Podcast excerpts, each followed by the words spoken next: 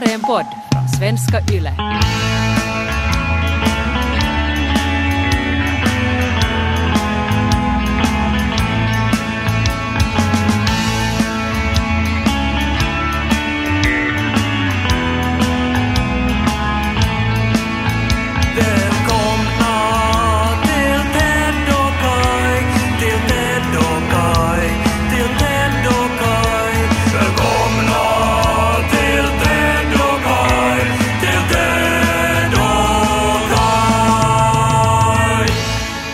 En av de bästa sakerna som Jim Henson har gjort. Han har gjort väldigt många fina saker. Han är ju mannen bakom Mupparna bland annat.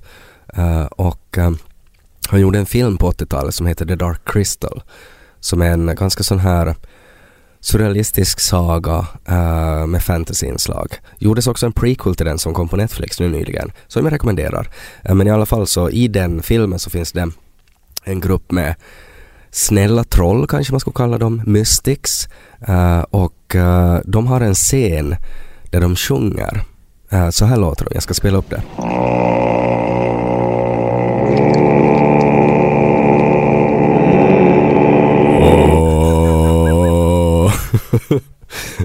Att jag, jag skulle kunna vara med där, i den där kören. Ja, verkligen. Jag tänkte att Jag är ju Mr Corona. i vilket skede ska jag avbryta dig och fråga om allt står rätt till? Man känner ju, alltså du låter ju verkligen Nej, som, det blir- som en didgeridoo. Ja, det blir ofta sådär. Alltså att när jag har varit flunsig, eh, så innan jag blir frisk så sätter det sig liksom i halsen på stämbandet. Men du varnade inte innan du liksom bjöd in mig till poddrummet. Nej, jag tänker att du gillar pengar så mycket. Jag, jag, Så tänk, att du är nog med på det här. jag tänker att i dessa tider när, alltså det känns ju som att är inte bara medier, utan liksom alla pratar bara om en sak. Mm. Och det är ju corona förstås. Ja. Jag, jag var till Stockholm på Tove Jansson festival i helgen. Mm. Och när man skulle ombord på båten så var det som enorma skyltar. Att man ska liksom tvätta händerna liksom en gång i sekunden. Mm. Och, och så här. Och i St- Stockholm så var det information om att man ska undvika liksom att sk- skaka hand och man ska inte kindpussas, vilket ju är otroligt stockholmskt. Mm. Uh, Ja, framförallt om det var Tove Jansson festival också så är det ju nog varning för kindpussar. men att du då som uppenbarligen ju har någon form av Ja, det kan ju Virus. hända. Alltså det kan ju hända att jag har corona. Jag vet ju inte, jag har ju inte varit och testat mig. Men det här är ju orsaken till att viruset sprids som en löpeld Nej. i Iran och Italien. Nej, där, där är det också människor som på något sätt gör så här fast de vet att de har corona. Jag är ju totalt oskyldig. Jag är ju bara ovetande. Men jag har ju en fyraåring på dagis och dagiset är ju en smitthärd. Eh, så att det är ju helt perros. Lo blir sjuk och sen blir hans föräldrar sjuka. Ja, men var går ansvaret? Alltså vem har ansvaret sen att inte sprida det vidare? Ja. Och nu och också har vi då åkt till ett sånt här eh, alternativt poddrum Mm. på YLE. För att Lo är sjuk. Mm. Så vi kan inte banda hemma hos oss. Och här möter vi ju, alltså vi gick just genom Radio Vegas redaktion och man Mm. har ju aldrig sett så många uh, riskgruppspatienter på samma ställe tidigare. Radio riskgruppspatient. Men du bara ändå liksom går vidare och skrattar åt saker. Ja, inte känns det ju okej. Alltså nu, jag får ju nog blickar varje gång jag snyter mig. Så är det ju. Och det är ju någonting jag inte har upplevt tidigare. Alltså att den här, på något sätt att hur man blir alltså behandlad som oren, alltså som spetälsk när man är lite flunsig. Ja, Märta Westerlund kallar dig för daddy. Ja, för hon gick på något sätt igång på hur jag låter. Jag menar också att det är ganska många tror jag, speciellt mm. poddlyssnare som ju bara har nu din röst att Mm. tillgå och inte Ja. ser. Hon bad mig Ja. också att säga flatta skidor. så att jag tror det var ganska många issues där på en gång. Men så är det ju. Jag menar man ställer väl upp. Men får jag ta nu då eh, här och, och, och avbryta med en shout-out Mm. till, eh, till Norge. Jaha. Utskrick, jag vet inte vad det heter på norska nu då. Utskrick. Nej, jag har ingen aning. Eh, vi gjorde ju ett barnprogram i tiden som hette Ja. Baby Lou som Ja. var inspelat på lurenorsk. Ja, det var inte riktigt norska. Nej, det var en påhittat norska. Mm. Och det tycker ju alla att det är roligt. Mm. Också men, norrmännen. men riktiga norrmän träffar jag i Stockholm. Jaha. Per och Runar. Okej. Utskrick till er! Eh, och, ja, utskrik är det shoutout. Jag vet inte, Nej, okej, men just det här, det här är alltså två unga män från Oslo som lyssnar på Ted och Kai-podden Vad roligt. och, och, och som har lyssnat länge och också uppskattar den väldigt mycket. ja. Och det, Det är roligt med namnen, alltså Per och Runar, för det är antingen riktigt unga eller riktigt gamla män. var, eller norsk män, det, det, det är ju det, för där heter man väl sånt. Uh, Tord Vigdis Runar och jag vet inte, Ja. Björn. Ja, stickade tröjor i alla fall. Ja, det hade de. Eh, men det här, eh, de har då ingen koppling till Finland. Mhm. Och då blir man ju alltid lite smickrad. Och Ja, också förvånad. ja. Att hur har de hittat det här då? ja hur hade de hittat det här då? Nå, det var tydligen via någon topplista någonstans. Men Okej. sen har de också gått vidare och eh, skrivit om podden i en norsk tidning. Mhm. Alltså Ted och Kai-podden har varit eh, rekommenderade i en norsk tidning. Vad roligt. Ja, Eller det beror på vad det är för tidning. nå, det är nu en tidning som pu- publiceras över hela landet. Okej. Och eh, det här... eh, För om det ska vara något så här, veckans rövar från Finland på första plats. Ted och Kai.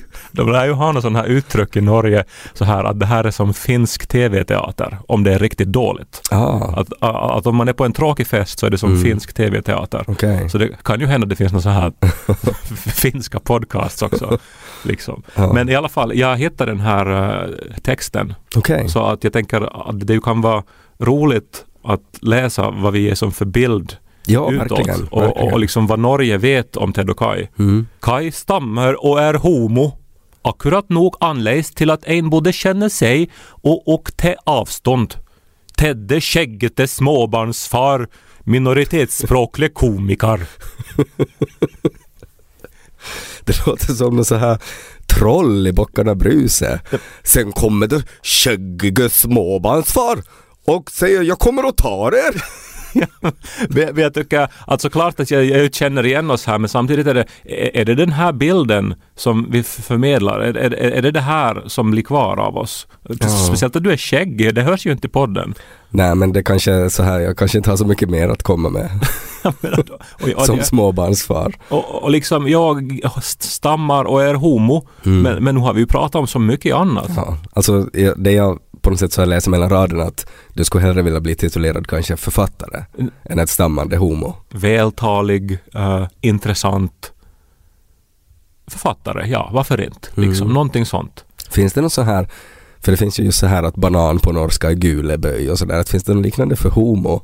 Alltså något så här. Är det inte homofil? Det här tror jag är nynorsk. Det finns ju två olika skriftspråk i eh, Norge. Ja, Bokmål och nynorsk. Och det här som jag förstått det så är det nynorsk. okej. Eh, så där är det kanske homo, men det finns väl homofil också. Ja. Det, och det låter ju värre det. Jo, ja, men jag tänkte om det skulle finnas något roligare. Gynofobi. Om du tänker att Astrid Lindgren skulle vara norsk och skriver Ronja Rövardotter och så skulle det komma ett gäng med homon dit. Så vad skulle hon ha kallat dem? Rumpnissar, det finns ju den där. Men, men inte vet jag. Eurovision-vittror? Buen purmu puut puossar bottling Som talar sitt så popna popcorn Så Öppna denna popcorn Så hör vi lys på Ted och Kai Vi bandar ju den här podden på Yle då, undantagsvis idag eftersom Lo är sjuk och eh, det finns ju mycket skojigt med att vara här på Yle. Eh, en skojig sak är att det finns en dörr här som är väldigt viktig. Eh, uh, så man måste visa sin, sin nyckel åt och så öppnas den. Och man får absolut inte dra i den här dörren. Och den är provocerande långsam och öppnas av sig själv. Men det finns en liten lapp på det där det står att dra inte dörren, dörröppningsmekanismen kostar 2000 euro. Och jag på något sätt uppskattar så det där, alltså att de på riktigt sätter en summa i att, att om du trots den här varningen drar i dörren så måste du vara beredd att betala 2000 euro. Uh, och att det där är någonting som jag upplever man skulle kunna ha mera runt omkring sig. Att, att saker och ting faktiskt har en prislapp så att man får överväga att är jag beredd att betala det här för att dra i dörren allt vad jag orkar? Otroligt intressant. Ja, Jag, för att ibland är man ju beredd att betala liksom. det är ju nu alltså den här dörren vid Ådi, alltså en, en av ingångarna till Ådi, alltså det här nya centrumbiblioteket i Mm. Helsingfors, Mm. som ju öppnades och älskades. Men Mm. efter bara några månader så stängdes ena i- ingången och så ska dörren bytas ut. Jaha. Och, Mot vad då? eh, mot en ny dörr. Eh, och det tar ett halvt år att byta dörren. Mm. Och man kan ju anta att kostnaden för ett sånt uppdrag måste ju röra sig kring alltså tiotals tusen euro Ja. för en dörr. ja. Och jag blir alltid överraskad när saker är så otroligt dyra. Mm. Men jag tänker med är är det ju ofta så här att ja men ni kommer på jobb och så får ni 4 000 euro. Mm, precis så är det. Och sen så, ja nu har ni arbetat visst 10 minuter på en söndag, ja men då får Mm. ni en Ferrari och en resa till Nice och 9000 euro till. Ja. Så det är ju inte konstigt att om man drar istället för att knuffa på en dörr så Ja. kostar det 2000. Mm. Det var bara min bild av Yle ja som jag tror, frilansare. jag tror alla förstår det där. Mm. Men ja, du har helt rätt prislappar. Alltså för att ibland blir man ju bara så frustrerad och att det, det, det borde ju vara liksom sådana situationer där, där det på något sätt blir frustrerande. Att, att nu till exempel eftersom jag är, är relativt flunsig så snyter jag mig och har ett behov av att, att uh, använda diverse sorters papper för att snyta mig i. Och diverse sorters papper är oftast slut eh, när man går in på en vässa och så ska man dra ett papper och så kommer det inga papper för det är slut. Då ska du gärna få stå att om du vill banka skiten ur den här maskinen där pappret borde finnas så kostar det 80 euro. Så att man får nog göra det, men man ska Ja. nog veta att, att då typ dras det automatiskt. Ja men det borde vara, nej alltså det borde vara så här, alltså så här kontaktlöst att man bara sätter vissa kort emot det att 80 euro, sen får du göra vad du vill med den här maskinen. Ja, Den det- är din liksom. Ja, men det, då, då blir det som till en, en, en, en annan sak, alltså ett samhälle där vi bejakar våra värsta impulser Ja. eller har möjlighet att göra Nej men det. jag tror inte att det bejakar våra värsta impulser utan att det istället lär oss att alla känslor är okej. Men var drar du gränsen då? Liksom att nu har du möjlighet att liksom misshandla eh, den här tjänstemannen som vägrar gå med på Mm. ditt eh, krav. Men då kostar det 4 000 euro. Ja, om tjänstemannen är okej med det och att han skulle få de där pengarna svart liksom direkt i sin ficka. Så då, då tycker jag det skulle vara ett bra. Så någon sorts så här våldsprostitution och så här eh, överklassens eh, liksom utnyttjande då av arbetarna då.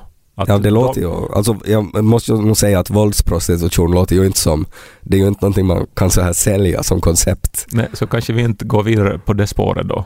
Men vet du vad det är med den här dörren då? Alltså, jag menar, om det är en lås med, alltså det är ju en dörr. men Dess uppgift tänker- är att kunna stängas och öppnas. Mm. Men om man öppnar den fel så kostar det 2000. Alltså det kan hända att det har någonting att göra med att, att den är liksom, att den ska vara ljudlös och att det låter sådär som att det är som någon sorts kompressor i den, att det är sådär, att det är någonting med luft, att den kommer av sig själv. Men den är otroligt långsam.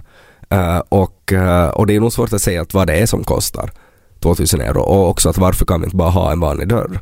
Att det känns som att de kanske hade lite pengar kvar av budgeten och sådär att vad ska vi, vi måste ju, vi måste ju använda de här pengarna till någonting. Det är ju en jävla bra affärsidé också det där att man gör en dörr som ingen orkar vänta på. Men också att om någon drar i den så då måste, de, då måste man re, få reparera den då Mm. för, för 2000 euro. Mm. Det är ju som en passiv inkomst nästan. Ja. Men har du nu då varit och, och, och öppnat den här nu då? Nej, nej jag har inte varit men att varje gång jag använder den så är jag sådär att, att jag måste alltid skjuta ner den här impulsen att jag ska inte dra.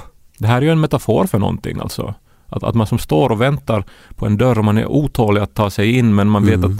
att, att, att, att om jag som... Om, det, om, jag, om jag skyndar mig så kostar det. Det är ju med allting som är värdefullt i längden i livet så är ju sånt som tar länge som man måste Mm. vänta på. Men sen är det ju också en gräns att vad är värdefullt? Alltså 2000 euro är ju, vad är det då i norska kronor? Så Per och Runar hänger med. 50 000 fjorddollar. Men i alla fall, men att det är ändå, det är liksom, det är en ansenlig summa. Det är inte någonting som man så här nödvändigtvis har direkt på sitt brukskonto sådär 2000 euro, lätt. Det betalar jag. Eh, så att det är ändå en så här, ett, en impuls som man faktiskt måste överväga. Mm, men det är också att man ska inte liksom, in, ens liv slås inte i spillror. Nej, det slås inte i spillror men det kanske nog påverkar ens vardag resten av månaden åtminstone. Det är väl ungefär som om Per och Runar inte skulle få de här oljefondpengarna en månad. Ja, nu är det känsligt för nu har ju Norges börser har ju rasat nu då. Är Förstås, hela världen har Ja, gjort det. men tycker olje, du synd om Norge? Nej, men eh, Norge är ju som så beroende av sin oljeexport. Det är ju det de har liksom. mm. Och, och nu är det ju det att eh, priset på olja har rasat så att Mm. eh, nu, nu är det känsligt i Norge tror jag med Mm. pengar. Buhu. men om vi återgår till den här som du var inne på med den här metaforen. eh, så på ett sätt så handlar det ju också om att, att vad kan man sätta för pris på känslor? Att är det liksom frustrationen till att en dörr är långsam så där går gränsen att, att den är inte värd 2000 euro. Den känslan av frustration. Ja, men det handlar ju framförallt alltså det handlar ju om tid. Eh, Det är ju det. Alltså, Time is money. ja, men på något sätt. Alltså, jag menar om det skulle vara så att bakom dörren så finns din döende gammelfaster Mm. och du har liksom, eh, du vet att du har tio sek- sekunder på dig att få För att få, säg för att få henne, motgiftet av henne. eller för att säga till henne att du älskar henne. Ja, Men så står du framför den här dörren då som öppnar sig liksom en centimeter i minuten Mm. och, och liksom du vet att om du att, att det är för, för sent snart. Ja men då är ju motgift bättre då, för att då dör både hon och du. Varför har hon motgiftet då? Och vem har förgiftat dig? Ja, men jag tänker bara att det finns ju situationer nu när man skulle bara slita upp dörren. Mm. Kosta vad det kosta vill. Men vart leder dörren då? Det måste ju vara till något otroligt så här är du åtråvärt ställe. Men alltså det leder bara längre in på Yle. Alltså den kommer ganska snabbt efter entrén. Så det är en ganska viktig dörr liksom. Att du kommer egentligen bara till ett café. Om du inte går igenom den där 2000 euros dörren. Är det som, som ett så här gammalt liksom judiskt tempel, Yle, att längst in finns det allra heligaste och man måste gå genom en massa skynken och förlåt och det är bara de vissa som får fara dit allra längst in Mm. och där sitter då En tekniker. en helig tekniker och skruvar på ett sånt här bord som kan ställas med ett surr. Han sitter där och säger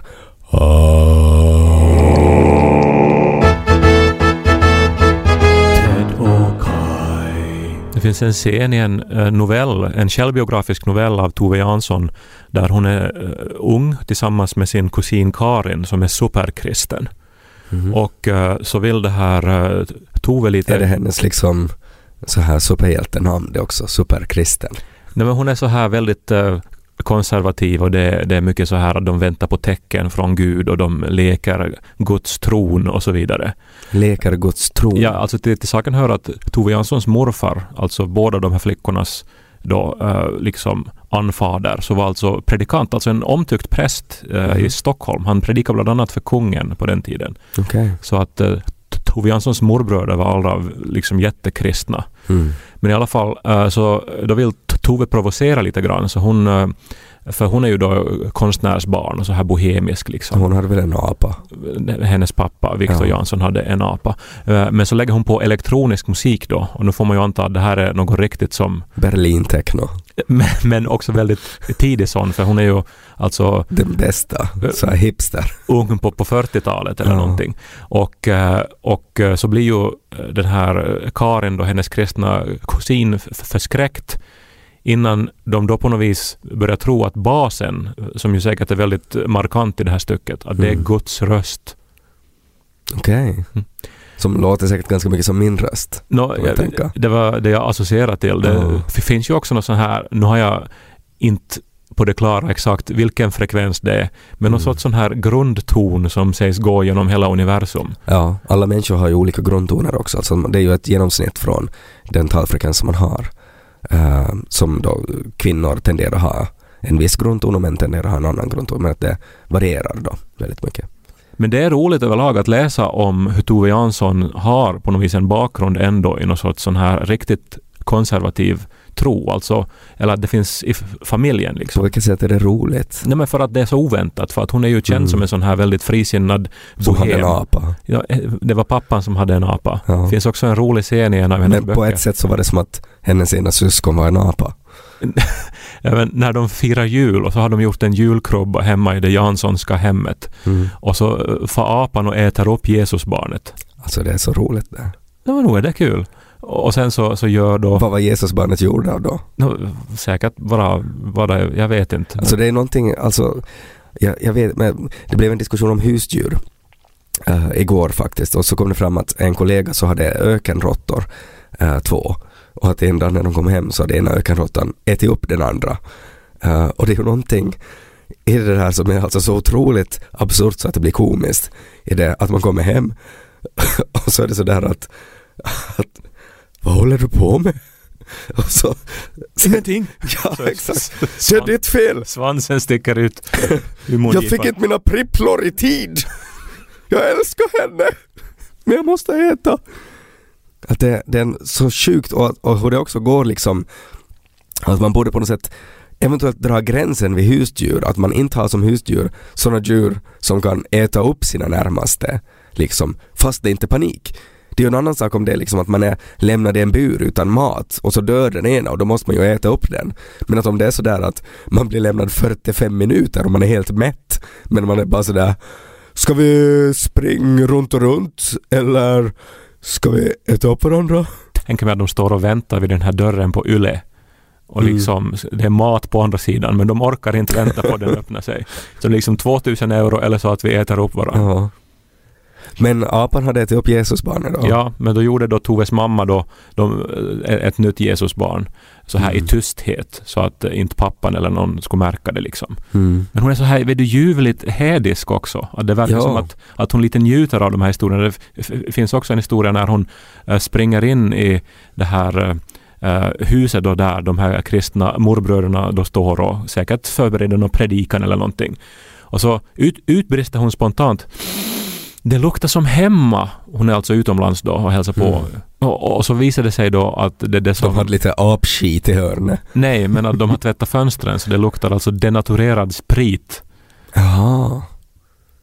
Så, så att hon eh, syftar då på att de var liksom spurgon där hemma då. Nå, typ ja, Ja. och, och så här. Men, men, men det är jättekul. Jag vill bara säga åt Per och Runar att en spurgo är alltså en alkoholist. Tafse farbror. Eller finne helt enkelt.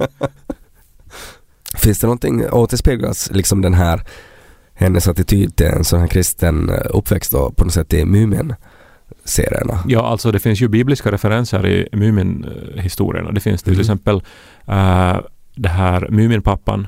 Uh, han hittades ju liksom i vassen som Mose. ja, det Så visste jag inte. Ja. Och eh, så finns ju hela det här, vet du, uh, översvämningarna, de här syndafloderna Mm. och liksom uh, världens Ja, undergång. det, är- det är ganska apokalyptiskt. Ja, väldigt så. Hela Mumin-serien är lite så här Bibeln fanfic. Och, och som lite också så här, vet du, alltså hur det finns en massa kulter eh, som överallt. Det är ju hattifnattarna som samlas kring eh, parometern och, Mm. och, och, och sen eh, det är någon så här seriestripp där föreningslivet i Mumindalen går överstyr och alla blir helt så här besatta av att vara med i Mm. den här föreningen med deras regler och så vidare. Och och den här märkliga boken Sent i november som är den sista Muminboken där Muminfamiljen är borta och så eh, samlas en massa olika typer i Muminhuset för att på något vis lajva att de är Muminfamiljen och de börjar nästan tillbe den här idén om familjen och liksom till en kult blir det. Det är ju helt sjukt. Så att jag menar det, det, det vimlar nog av sådana här religiösa tolkningsmöjligheter här och där. Mm. Berättade om det här då när du var på Tove Jansson-festen? Ja, jag deltog i ett eh, samtal kring det här tillsammans med bland annat eh, pastor Camilla Liv och Katarina Gäddnäs och Janina Orlov. Och eh, man kan väl säga att vi trollband publiken. Sådär kort, kort och gott. Mm. Det roliga var också när Emma Klingenberg, den här fantastiskt begåvade sångerskan, artisten, eh, det här framförde visor som Tove Jansson har skrivit. Mm. Bland annat en som hon, som hon hade hittat. Alltså hon hade varit och sökt igenom eh, Tove Janssons arkiv och hittat en plastficka i en, i en undangömd mapp där det stod roligt och oanständigt. Mm. Och det var då liksom en lång, lång text om någon sorts jag vet inte, någon sorts sexorgie slash liksom förfest och efterfest där det, där det då äh, mumlas till höger och vänster Mm. och liksom 300 gånger. Och, och, och det här 300 gånger? Ja, alltså, alltså väldigt, väldigt mycket eh, sånt. Och hon då sjöng den här då till tonerna av Titta det snöar av Povel Ramel. Hur låter den då? Och den, är, den är så här jättesnabb och ivrig. Så här, så här liksom. Och så, men, men istället för att beskriva vinterglädje då så beskrevs liksom någon sorts, jag vet inte, bohemisk sexorgie. Mm. Men det var stående ovationer. Människor älskar det här. Inte var väl den där apan med då? Att, att den liksom var i rummet. Jag har svårt att släppa den här apan med. Ja, jag märker det. Men jag tror apan var väl hemma hos Toves pappa när Men- Tove var liten. Och inte på de här sexfesterna när Tove var vuxen. Ja men apor kan bli väldigt lång, de lever ju länge.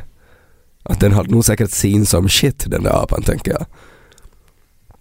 För det är också sådär att om man ska få på en så här absintfest på 40-talet, klart man tar apan med.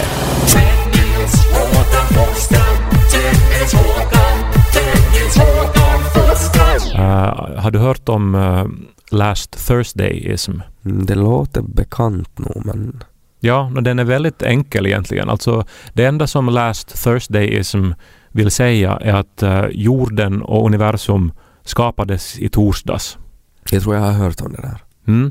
Eh, Jag stötte på den första gången en gång när jag debatterade med en kreationist. Det vet du väl vad det är? Det är ju de Mm. som säger att, bi- att Bibelns skapelseberättelse är sann och att jorden skapades på sju dagar. Mm. Eh, du minns kanske att jag var anhängare av den här ismen i eh, högstadiet. Kommer jag ihåg. Mm. Det måste vi inte prata om. Nej. Men eh, den har jag släppt. Ja, bra. Men jag minns att jag då, när jag senare då försökte när jag hade släppt kreationismen och försökte debattera med en som inte hade släppt den, Mm. eh, så kom vi fram till sådana här argument då om att ja, men det finns ju fossil i berggrunden som bevisligen är äldre än f- 4000 år eller 6000 år. Eh, och, eh, men då använde den här kreationisten då argumentet att Gud har alltså skapat världen att se ut som att den är gammal. Mm. Alltså, Guds vilja är att universum ska se ut att vara 13 miljarder år gammalt, men i själva verket är det bara Men jag tycker det bara... 6000 år. Det är ju bara de liksom... Och det är ju en variant menar nu då av Last Thursday. Men vad vinner Gud av det? Fnittrar han då? Det är inte liksom Guds hummande man hör utan det är hans hihi. Ja, men det är väl den här... Det är väl det här alltså att Gud, eh, alltså hans planer går inte att förstå och eh, man måste inte heller förstå dem och Mm. att eh, det, det som står i Bibeln är ofelbart. Så då måste man ju Men då- ta till... Han borde ha tagit det liksom ännu längre då. Att då när liksom forskarna mäter de här fossilerna då och så är de sådär snart får vi resultat. Hur gammal är den här fossilen? Och så säger datorn pip upp imorgon! Det är ju liksom, då skulle det vara sådär att vitsig, gud du är nog fucked up du. Alltså så att fossilerna har varit där sen imorgon. Ja, det är ju så han borde ha gjort. Då är det sådär att ja, han är nog faktiskt alltså, inte vet vi hur han tänker. Jag vet bara inte hur mätningarna skulle kunna visa det men Nej nej Ja. men det är, Gud har ordnat det så. Ja, precis. Nej, men, men, nej, men det är ju det här, för grejen då med Last Thursdayism då, alltså teorin då att världen så som den är skapades i torsdags, är, Mm. att, är att man inte kan falsifiera den. Alltså man kan inte bevisa att den inte är sant. Men hur då man har gjort något förra onsdagen då? Nej, men då har du... Att de har kvitto på det? Nej, för att i torsdags så blev universum till och också du och du blev skapt med den med det minnet. Ja. Med tron och känslan Jag av att du har... föddes med en airfryer-kvitto i fickan. Precis. Exakt det säger Ja. Last Thursdayism. Ja.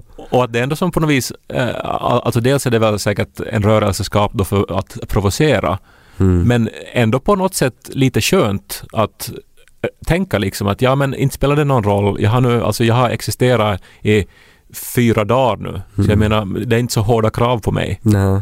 Nej, det, alltså jag ser nog liksom lockelsen i det där. Också förstås eh, så handlar det ju om det här eh, tidens mysterium att, och, och minnet. Alltså nu är det ju sj- sjukt att, att samma jag som lever just nu och pratar här så har liksom existerat kontinuerligt sedan 80-talet. Mm. Och alltså under en tid som vi på, på något sätt inte riktigt ens kan bevisa att ha hänt. Alltså vi kan ju se på bilder och vi kan ju läsa historieböcker men inte kan vi vara helt säkra på att inte allt är bara eh, påhittat Mm. och manipulerat. Ja, Bilderna det är- från, Det är ju mycket med 80-talet nog som man skulle anta det också. Att det är sådär, så där kan det inte ha varit. det var ju apropå Norge, så det var ju alltså storhetstiden för norsk popexport med AHA. Var de från Norge? Ja, de var från Norge. Okej. Blir det nu så här, när vi nu vet att vi har lyssnare i Oslo, att vi mer och mer kommer att rikta oss mot normen? Men jag känner ju nog alltså sådär att, att jag upplever att jag måste alltid, om jag säger en referens som jag vet att det här kanske norrmän inte känner till så upplever jag att jag måste ju nog liksom hjälpa dem lite.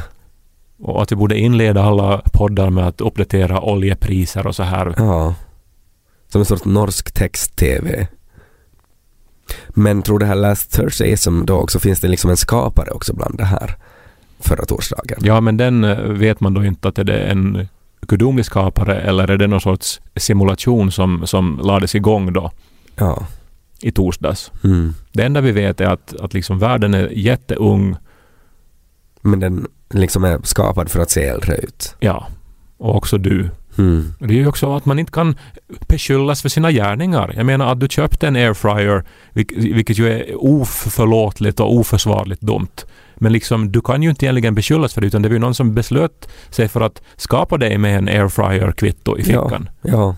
Men så också coronaviruset då skapades förra torsdagen. Liksom att jorden skapades med en sån epidemi.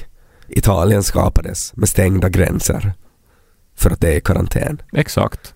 Och jag menar, inte måste vi veta varför. Nej. Guds vägar är outgrundliga. Det är de.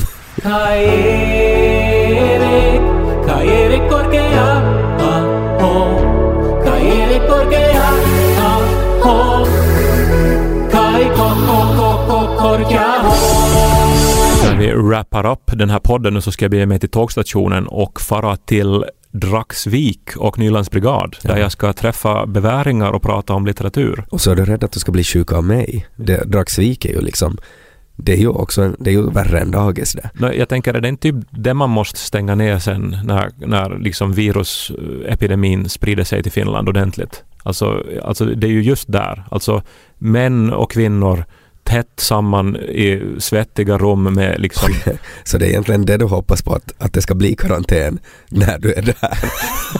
så du ska inte få fara Nu, därifrån. nu var det du som sa det där och inte jag. Ja. Men, men, men jag menar, för, för, för det kan ju vara ganska tröstlöst att vara äh, beväring också. Att det Mm. som man saknar människorna där hemma. Man Ja. får inte göra vad man vill. Nej, Och äh, nu är det Nej, ganska... karantän är ju bara liksom ett steg upp från det. Ja, Du behöver inte ens få ut i skogen och springa. Ja, nu, liksom. nu kommer ännu till det här coronarisken då, men alltså man är Mm. ute i skogen och det är blött och man måste kräla i sörja. Det är inte Mm. alltid roligt i armén. Uh, men då kan de ju trösta sig med att uh, det har bara pågått sedan i torsdags, Ja. tänkte jag. Vad ska du göra där då? Jag ska prata om, om litteratur. Det gör ju dem säkert mycket gladare. ja. Men det ska bli roligt. Jag, jag har inte varit i soldathemmet på, på jättemånga år. Mm. Ja, det är någon speciell känsla att, att komma dit. Alltid. Alltså sådär. Jag har ju varit några gånger sen jag själv var där och det, det är nog skönt att fara därifrån också. Jag tänkte att jag skulle nu försöka förlika mig med en sån här en, en vrede som jag har haft ända sedan jag själv tjänstgjorde. Mm. Till saken hör ju att jag blev befriad efter eh, två månader. Så jag var alltså två månader i Dragsvik och blev sen hemskickad och C-klassad på grund av att jag stammar. Mm. Eh, och eh, för er som har lyssnat på podden så ni har ju inte hört min stamning när den är som allra värst. Mm. Och den var som allra värst då och den blev som allra värst då. Jag klarar inte av att säga mitt eget namn. Jag, jag bara stod och gapade och dregla. Eh, men stamning har alltid också varit väldigt eh, olika från situation till situation. Det är ju alltså sådär en risk om man tänker att när kriget bryter ut och så kommer det då någon, någon från öst och säger Vad heter du? Och så är du bara Vad heter du?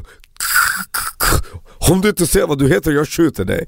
Och så startar tredje världskriget. Det finns ju en fasansfull eh, scen i den här underbara filmen Pan's Labyrinth där Mm. det är en kille som stammar och som är tillfångatagen av en av de här brutala militärledarna som då fanns under Francos terrorvälde i Spanien. Mm. Och eh, det här eh, eh, då är han då bunden och sen så säger den här brutala ledaren som märker att den här killen stammar att om han kan säga, jag, tror det är sitt eget namn utan Mm. att stamma så ska han bli fri, annars Mm. så ska han dö. Ja, Och, då, då brister ju klassisk så här talterapi. men, men, men det som jag menar var att när jag då var i Dragsvik och, och min stamning blev värre så bad jag om att få gå i talterapi. Mm. Men det var så långa köer i Ekenäs så att eh, läkaren då föreslog att jag skulle bli C-klassad istället. Mm. Och eh, då pratade jag eh, om saken då vid soldathemmet med några av mina stugkamrater och dagen efter skulle jag då på ett möte med läkaren och någon högt uppsatt eh, man då som skulle då stadfästa min hemförlovning eller någonting. Mm. Och med på det, det mötet var också någon sorts Den här premiär... Franco-generalen. Ja, men någon sorts premiärlöjtnant ja. som hade då varit gömd vid soldathemmet och Mm. lyssnat dagen innan när jag hade suttit och pratat med mina vänner. Han satt där i en buske.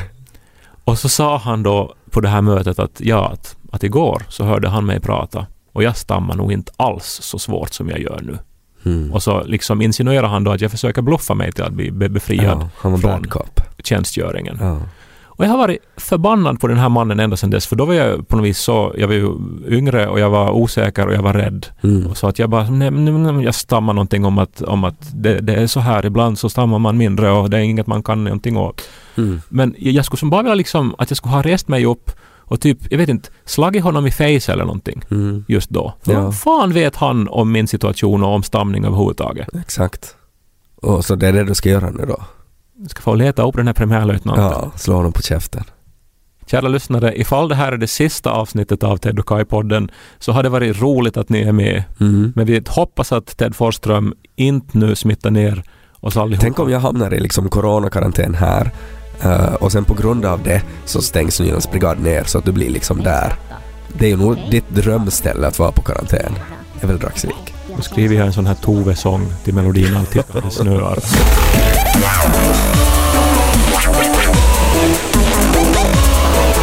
Mel Gibson.